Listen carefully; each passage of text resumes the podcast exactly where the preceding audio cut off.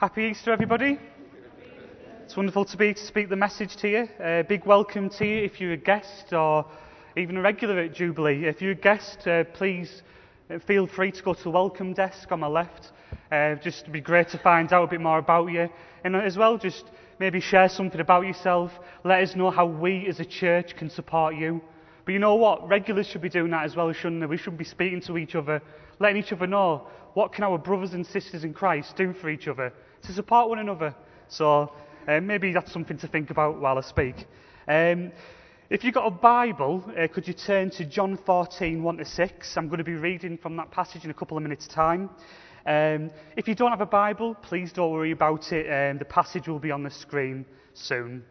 Um, so, yeah, I just wanted to start off by asking a really important question. You know, those questions that are really big, the big questions of life, the questions that need some time to think about it, questions that we may constantly ask ourselves time and time again. Are you ready for the question? How do you eat yours? How do you eat yours? And of course, I'm referring to the Cadbury's cream egg. Now, different people eat the Cadbury's cream egg in different ways. Uh, personally, um, I, I like to chomp, bite the top bit off, suck out all the cream, and then shove the rest of the chocolate in my mouth as fast as I can. I'm not going to do that just now because I don't want to preach with brown teeth, because that, well, that's what will happen. Um, but who would like a Cadbury's cream egg this morning? Right? There's, there's only one condition. You've got to tell us how you eat yours. Are you up for that? So how do you eat yours? Okay, so my mum in, in her hand's got, uh, there's 12 um, cream eggs in there. Um, so I'll put it down there. So I'll go around. Sue wants to go first? Is that right? Okay. Um, I bite off the top and then I get a teaspoon and I put it all inside and then scoop out the bit and then I eat all the chocolate bit because I really like the gooey bit and then eat the gooey bit afterwards. Okay, fair dues. I think that warrants a Cadbury's cream egg. Okay, it's fine. Who's next? Right, Jonathan, I'll come over, Jonathan. Excuse me, mate. How do you eat yours? I just shove it straight in as quickly as possible. that warrants a Cadbury's cream egg. Well done. Who else? I'm coming over to Shirley now. How do you eat yours? I bite the top off and then I get my little finger and rake out all the fondant. eat it like that and then eat the chocolate bit. Sounds good to me. Sounds good. That warrants a Cadbury's cream egg. Anybody else? Okay, Jonathan, over to you. Same as Jonathan, all in one. Anybody else? Still got a few left. Going over to Paul. Actually, I can't stand them, so I always give mine away. All right. Anybody else? Okay. Come on, Johnny. To, to be honest, I just wolf it down. You wolf it down? Oh, yeah, Jabbit? I never had it before, I'll try now. Uh, yeah, why not? Why not? Right, anybody else? that was fantastic. Okay, is that everybody? Okay. Um, if you want a Cadbury's cream egg, I've got, I've got another box actually in my bag. Um, come and find me. But I'll only give you one if you tell me how you eat yours, okay? So that's, that's a rule. So yeah, um, I don't know if any of you remember the Cadbury's cream egg advert from 10 years ago. Um, how do you eat yours? Um, but I know people have different ways. In other ways, some people like to split it in half, eat a half at a time. Um, I know somebody who likes to smash it into pieces, get really destructive with it, with it, and eat the remains. Don't see the point in that personally, but he does it. Um, some people like to eat as much of the chocolate as they can before they get to the cream. And that uh, Cadbury's cream egg advert I was uh, talking about, um, I, I, like, I don't know if you remember it, it, it shows you a dentist, and the dentist is like saying, I like to extract the filling. And then it goes to uh, Little Red Riding Hood, and she said more or less what Jonathan said, that she likes to wolf it down. Um, there was a pregnant lady who said that she likes to dunk her chips in a Cadbury's cream egg. Has anybody ever dunked a chip in a Cadbury's cream egg? Really? Okay, me neither. right? Um, and as well, there was this guy dressed like Austin Powers who said that he likes to have two at a time and um, pretty greedy. And it's, next slide. Also, um, people have creatively thought how to include cream eggs in the following ways. And you see pictures of different ways Cadbury's cream eggs have been uh, presented. You know, people have made cream egg brownies, cream egg cupcakes, cream egg pancakes, deep fried cream eggs, um, cream egg flapjack, uh, cream egg milkshakes. Uh, McDonald's do the cream egg McFlurry. Who's had a cream egg McFlurry? Raise your hand. Okie dokie. And also, there's such thing as a cream egg martini. So here, I've well and truly established that there's different ways and methods you can eat a Cadbury's cream egg. And I think what Cadbury's were trying to achieve through this marketing campaign was it was, it was trying to get us all to think and celebrate, really, how different we are to each other. But even though we are different to each other, we can all reach the same goal. And that is to enjoy eating a Cadbury's cream egg, even though I do know some people don't like Cadbury's cream eggs. Um, you know, it's you know, Cadbury's are saying to us, eat the cream egg whatever way you want, but, ah, but when you've eaten it, you'll enjoy it and you'll want to buy another. So this morning, I want to think about how different we all are to each other. We're different because God's created us that way. That's how glorious God is. That's how fantastic He is. He, he can just put all these differences in humanity in the world today. And, um, you know, we haven't come from a clone factory, have we? God has created us, we're all unique. And the Bible teaches and celebrates that everybody is different, but also teaches that there's one way we can live life to the full. Quite a controversial statement. Many will disagree with that, what I'm going to present. But let's read what Jesus had to say about it. So now I'm going to read John 14, 1 to 6. Thank you very much. So I'm reading from the New King James Version, uh, titled The Way, the Truth, and the Life. So this is Jesus talking. Let not your heart be troubled. You believe in God, believe also in me. In my Father's house are many mansions. If it were not so, I would have told you. I go to prepare a place for you. And if I go and prepare a place for you, I will come again and receive you to myself, that where I am, there you may be also. And where I go, you know, and the way you know. Thomas said to him, Lord, we do not know where you're going, and how can we know the way? Jesus said to him, I'm the way, the truth, and the life. No one comes to the Father except through me. I don't know like, how, how many of you know this. Uh, next slide, please. Um, but when the first ever church got created, and we read about it in Acts, uh, people did not actually refer to following Jesus as Christianity. They referred to Christianity as the way. Um, and as far as they were concerned, there was no other options, there was no other religions or ideas or idols worth following. They fully believed that the teachings of Jesus was real and that to believe in anything else was complete foolishness. They believed that if you followed anything else, if you believed in anything else other than the way of Jesus Christ, you'd be clearly going the wrong direction. The early church did not think that the idea of Jesus Christ being the Saviour of all mankind, they didn't think that was open for debate. It was a black and white issue for them. There was no grey areas at all. As far as they were concerned, it was the way. It was the only way. I speak to a lot of non Christians and they say to me, you know, these religions, Islam, Buddhism, Hinduism, Judaism, Christianity, they're all just the same thing, aren't they?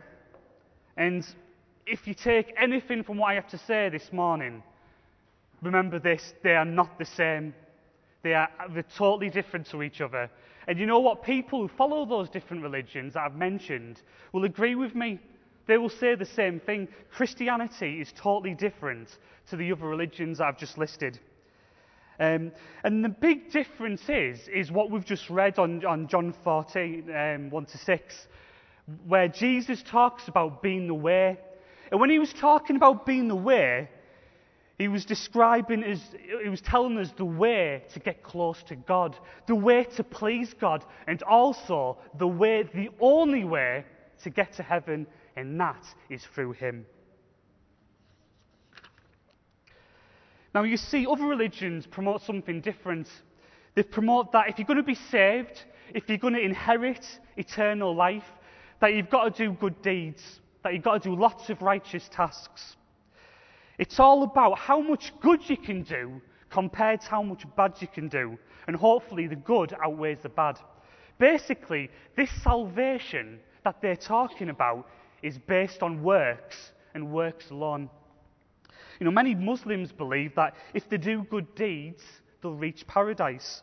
Eastern religions believe in karma, in reincarnation. So basically, if you're doing good deeds, you're going to reach a higher level. You'll, and like when you reach your next life, you'll inherit a better life because you've lived such a good life in the past. You've earned it. Um, but you know what? Even people who claim that they're atheist, they're non Christian, they're not religious, even they will say they will work through that ruling where they'll try and live life by balancing their good to outweigh the, the bad. And, and if they do that, it makes them feel better. It makes them feel as if they're good people. It convinces them that they're doing okay. But you know what? Us Christians fall into that trap as well, don't we? And, you know, how many times do we say, oh, we're doing okay? You know, I read my Bible, I pray, I go to church every Sunday, I put my share in the offering. You know, it's as if we're trying to tick things off on the list. And it goes away completely from having a relationship with God. Now, please don't misunderstand me this morning. I'm not saying there's anything wrong with good deeds. But what I'm saying is good deeds doesn't get us saved. That's what I'm saying. Because in the passage of John 14 that we read, Jesus is saying that He he alone is the way to be saved. Such a radical statement he made that I got him killed. Got people's backs up. People weren't happy when he was claiming this. And the passage is about having a relationship with him. It's not about following a list of rules and tasks that we have to do. We, you know, we don't get saved by the good things that we do.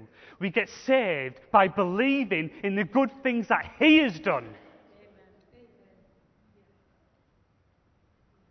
When he died for us on the cross and he conquered death, he conquered Satan and hell, and he was resurrected three days later.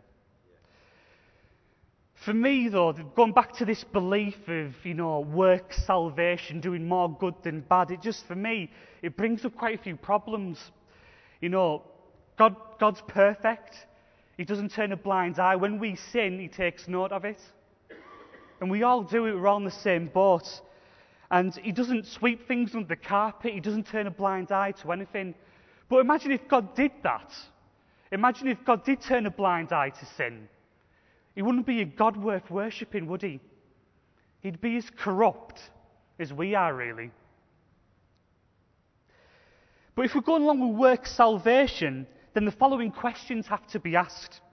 You know, if good deeds were going to save us, then how many good deeds do we have to do in our lifetime to earn that salvation? If we follow a good deed with a bad deed, does that mean we've lost our salvation? But you know, if we have to do so, as many good deeds as we can to outweigh our bad deeds, how many do, do we have to do? You know, think about all the mistakes that we make. Think about how fallible we all are there'd be a lot, wouldn't it? A lot of good deeds that we have to do. And do you see the problem here? Life would just be, you know, a long, long question of have I done enough? Wouldn't it? I, I, I don't want to live my life like that. It'd drive me crazy.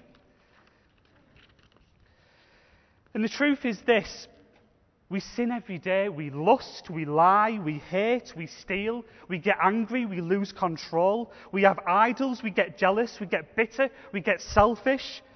And we're all in the same place. I'm sure, you know, that list that I've just read out, you can think of times where you've committed those sins. I know I can. I've done all of them. I know I'm not the only person in the room. But just watch the news, just read the newspapers. Mankind is a destructive race. You know, people say, oh, it's because of religion. It's not, it's because of man. The fact that, but the fact that all of us are guilty of doing those things that I've just mentioned proves that apart from Jesus, none of us are good. And it, I don't want everyone feeling depressed to hear that. But what I'm trying to do is, I'm trying to reveal the problem before I get to the cure. You know, like if a doctor says to you, I've got a cure for you, and you, you're not aware of the disease, what are you going to say to that doctor? You're going to say to that doctor, There's nothing wrong with me, clear off. Well, please believe me when I say this. We all need Jesus.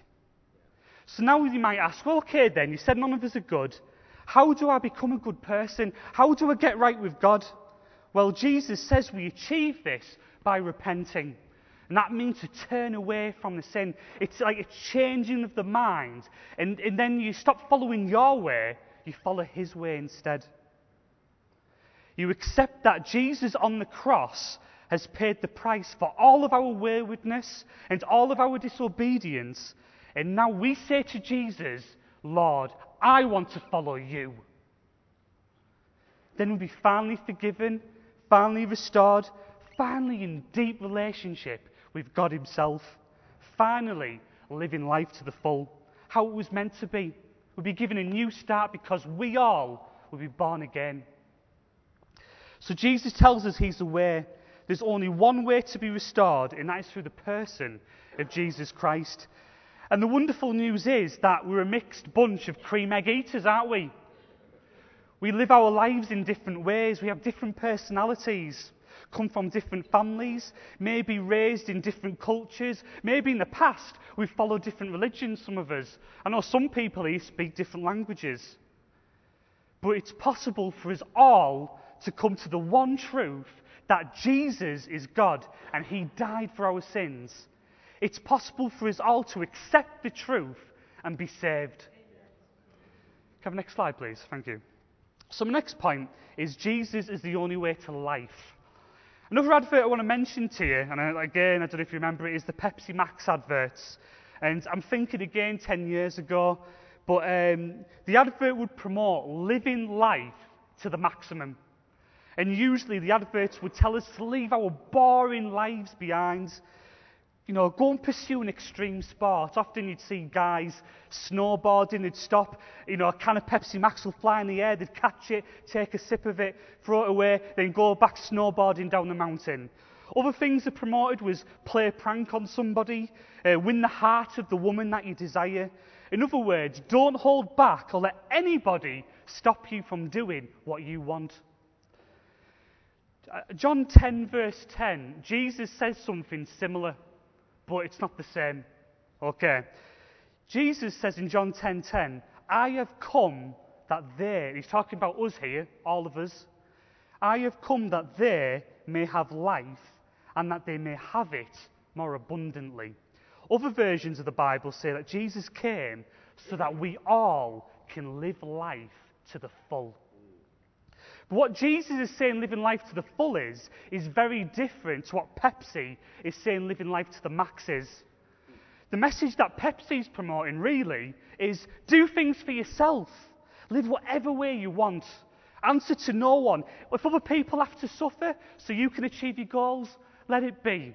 Just go for it.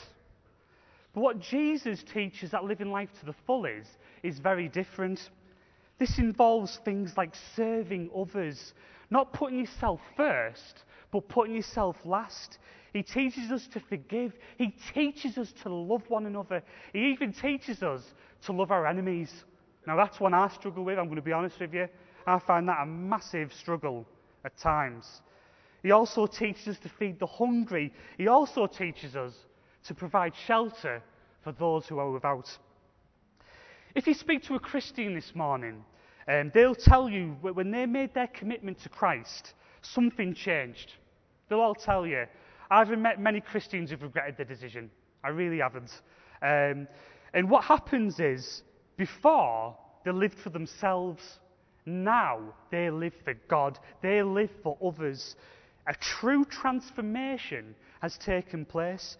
I became a Christian when I was 18, and when it, something just happened, um, the Holy Spirit, the power of God hit me. It changed me. And I had thoughts that I never had before. My focus became less inward, and I just seen a bigger picture, really. Now, don't get me wrong, I still have my moments. Uh, lads who play for the football team will see that I have my moments. Um, football team won 4 2 yesterday, by the way. Chris Onyedinma scored a class goal, talks about after the service. Um, but yeah, um, but yeah, there's something inside me changed. I still sin, but I see life a lot differently now to what I did before. But something as well, I don't want to miscommunicate. Some, I hear some preachers say, oh, when you become a Christian, like, your life becomes easy. And I, I can't, you know, I start laughing at that comment because it's just not true. Your life actually becomes more challenging, I'll be honest with you. Um, but it becomes more fulfilling. Um, and as well, you don't have to be by yourself anymore. You know, through the trials and tribulations of life, God is with you. Isn't that far better than going through it by yourself? I think so, anyway. Um, and you're not following the self seeking ways of the world anymore. You see the bigger picture and you become involved in a higher calling, a higher purpose of helping others to endure the journey of living their lives. It's not just about living life for yourself anymore. You become part of the purpose of shining the light of Jesus Christ in this very, very dark world. But you know what? When you choose not to believe in God, I don't understand it, to be honest. Um, you're placing yourself in charge. And I just think that's a risky strategy. You know, if you're, if, if you're an employer, you're hiring people to work for your company, you'd hire the best person for the job. You wouldn't hire the people that make mistakes every single day. And I feel that's what we do when we put ourselves in charge. Just try and, just in, in your heads now, think about how many mistakes you've made this week, last week. How many mistakes? How many things have you done wrong? Now, if you're putting yourself in charge, isn't that a bit scary? You're putting this fallible person in charge. But why not do something different? Why not put trusting God who sees the bigger picture, who's perfect, who created us, who's present, who's just, who's all powerful and all knowing? To me, it's just a massive relief to surrender that control to God because He can handle it. We can't. There are many different ways we can choose to live our lives, but there's only one way we can shine light in this dark world. There's only one way we can find true happiness. There's only one way we can have any meaning or purpose in our lives, and that is through Jesus. When we accept what Jesus has done on the cross, we also accept that God has authority over our lives. So, to those of you who say you're not believers today, are you bold enough to make that choice? Maybe you've made a commitment in the past and you've slipped away. Are you bold enough to make things right? It's never too late. Trust me when I say that. So, the, the, the final point is that Jesus is the only way to the Father. Before I became a Christian, I, I asked myself this question many, many times, and I'm sure we've all asked the question. This is an issue, what I'm about to say, that some people just try and ignore but there's no point because it's going to happen to us all. And that topic is death. And, you know, what, do you, I wonder if you, if you ask, you know, what will happen to me when I die? I ask that every single day before I became a Christian. Surely there's more to life than this. When I breathe my last, whatever age that's going to be, is that going to be it? And if that's it, isn't that tragic? Isn't that miserable? Surely there's more to life than this. The Bible teaches that those who believe and trust in God will live forever with Him. There'll be no more pain and suffering, they'll go to heaven.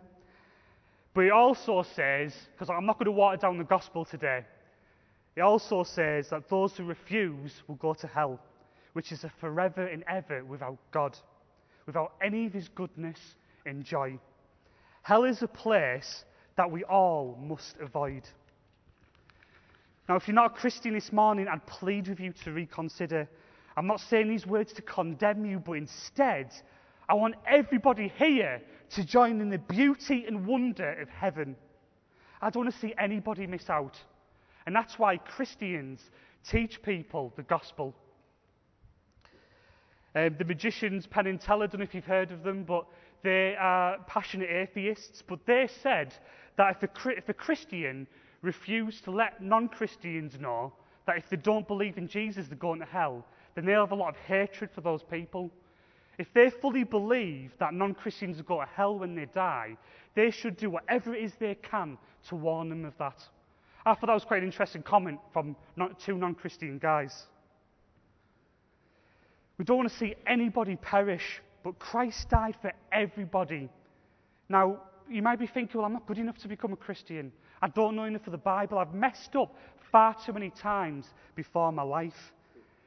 If you make a commitment to Christ, the old goes and the new comes. He's not bothered about what's happened in the past. It is history, it is gone forever, and you can be restored. But Jesus will only save you if you allow him to. He's not going to force his way into your life. In the passage of John 14, Jesus said, No one gets to the Father except through him. I mentioned before that all of us are guilty of sin. But I'd like you to just, you all to imagine that you're in court and God is the judge. And the trial is about whether when you die, you're going to go to heaven or hell.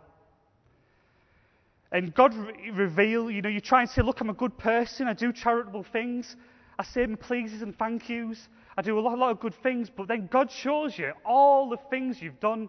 And you know what? You can't deny it. You've done it. You were there. You know. You can't fool God. And as far as you're concerned, you mind you're guilty. But this is the, where the hope comes in. Then Jesus arrives on the scene and he offers to represent you. He offers to sacrifice himself for you. He offers to bail you out. He offers to pay for your fines that your bad sins and actions have, have, have charged up. He's offered his death so you can avoid yours.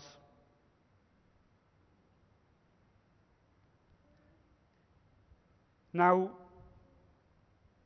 he just says to us, he says to you while you're on, you're on the stand, he says, Look, just repent, say you're sorry, turn away from your sin, and allow me to take your punishment for you. And there's two answers we can say. We can say, Please, Jesus, or we can say, No thanks.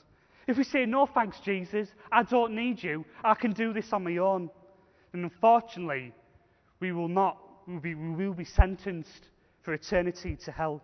But if we say to Jesus, Yes, please take my sins away, please take my punishment so that fines my bad actions can be paid for, then we will be forgiven and we can spend eternity in heaven. This forgiveness is available for everybody. And we will inherit everlasting life. We will live with God forever, and we too will be resurrected. We will be born again because we will have the light of Jesus living in us and through us. And when God looks at us, he will no longer see a sinner, but he'll see his perfect Son, Jesus Christ, living in us. The, the old will have gone, the new will have come. Romans 6:23 says this: For the wages of sin is death, but the gift of God is eternal life in Christ Jesus our Lord. Please don't take the risk of finding out what hell is going to be like. Trust me when I say this, nobody will enjoy it. Your decision from this point matters. Make sure you choose the right one. If you're a Christian already, tell people of this gospel and be sure not to water it down. Because it's not just about telling people that God loves us, and He does. My words can't describe how much God loves us. He thinks the world of us. If He didn't, He wouldn't have sent His Son, Jesus Christ, to die for us in the first place. But it's also about recognizing the disease of sin and learning how to teach people to deal with that and for them to be restored, forgiven, and resurrected.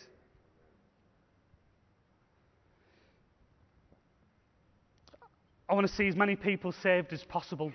I don't know about you, but that's my heart's desire. And I just pray that we can all enjoy a life that lasts forever. I want to see everybody here there. Really do. God's created us all differently. I'm concluding now. He wants us all to serve Him in different ways. He's got some people going abroad on mission, He's got some people staying here to serve Him. You know what? He wants some people to stay single. He wants some people to get married and have families. But even though we can live our lives in different ways, God wants us all to come to the same place. He wants us all to give our sins over to Jesus. He wants an intimate relationship with all of us where we see Him as our Heavenly Father and we have the role as His children. What an honour that is for us. But He wants us to make that choice for ourselves. He's given us free will and He respects that more than we can possibly know. He wants us to live forever with Him. But He also wants us to accept there's one way to achieve all that, and that one way is Jesus Christ. My message began by asking the question in regard to the Cadbury's Cream Egg How do you eat yours? Now I want to ask the question in regards to your life How will you live yours? Just a clicker. So that's the end of my message. Uh, just kind of ask the worship group to come up. I just want to pray and then I'll hand it over to these guys. So please join in me with that. Um, Lord, just want to thank you that you are the way, you're the truth, and you're the life, Jesus Christ. That no one can get to the Father except through you, Lord. Father God, just want to thank you that we can, we, we can also celebrate that you, Jesus Christ, conquered death. You were risen and you are very much alive today. Thank you so much, Lord, that you paid the price for all of our sins. That forgiveness, that restoration, that resurrection is on offer to us as well. Now, you might not be a Christian today. Maybe something that somebody else has said, maybe the worship, maybe something I've said has made you to rethink that. Maybe you're a Christian, you're a Christian who's backslidden. You've lost that first love, which we talked about a few weeks ago. Maybe you've gone spiritually stale. You've been a Christian a long time. You've lost all sight on vision and purpose. Maybe you're doing really well. Maybe, you know, maybe we just want to pray for you now to keep on going. We're all in different stages, but we can all come to the one place and bring this to God. So I'm just going to pray for these different situations. Father God, I just want to thank you so much for the non Christians that are here today. Thank you, Lord, that you love them and you've got a plan for their lives. Father God, I just pray that if, you speak, if, if you've spoken to them, Lord, and they want to respond to you, Lord, that you make your presence known to them. They know that there's this Heavenly Father there for them. Help them to make that commitment to you. Give them the boldness and courage to do that. Help them to ignore what other people are thinking, and may they only focus on what your opinion is, because it's only your opinion that counts. Lord, I just want to pray for anybody who's backslidden in the walk with God.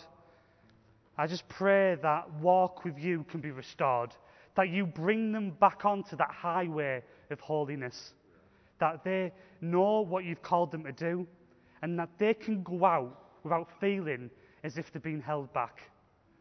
Father God, please just, you know, if there's anybody living in sin here today, that you help them to just come to you, not feeling in despair and in shame, but knowing that they can be set free from through you, Lord. Lord, I just want to pray for anybody who's, who needs healing, Lord. I think we're going to offer that in a minute. And God, I just pray that if anybody does need healing or in pain, that you give them the courage in a few moments to step up and get somebody to pray with them. Lord, I just want to pray for people who are doing really well, walking with you. They're on fire for you, they're going for it. I just pray that nothing of this world puts that fire out. Equip all of us, Lord, with that armour. Protect us from the enemy, Satan. And Lord, I just pray those people are really living life for you. I don't know who they are, you know who they are. Lord, that they continue to persevere in the walk. They keep persevering, they keep pressing towards that goal that you've set for them in Christ Jesus. Thank you for bringing us all together and help us all to enjoy the rest of this Easter service and the rest of our Easter weekends. Amen. Handed it over.